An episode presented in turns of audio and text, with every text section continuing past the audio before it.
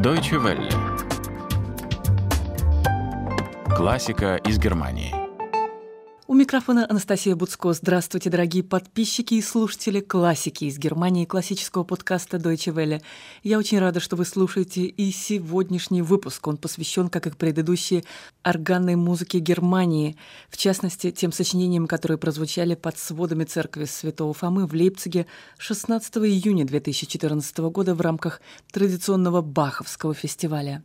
Имя Йозефа Габриэля Райнбергера неразрывно связано с жизнью города Мюнхена Мюнхена второй половины XIX века.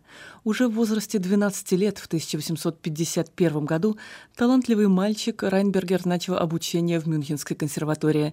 На протяжении последующих полувека Райнбергер во многом определял музыкальную жизнь города, будучи и органистом центральных храмов, и придворным капельмейстером, и профессором консерватории, и весьма продуктивным композитором.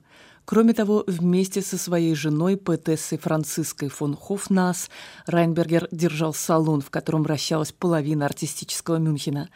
В своих сочинениях Йозеф Габриэль Райнбергер обращается к традициям органной музыки Феликса Мендельсона и их общего с Мендельсоном учителя Иоганна Себастьяна Баха – в послевоенные десятилетия музыка Райнбергера подверглась забвению, но сегодня переживает подлинный ренессанс.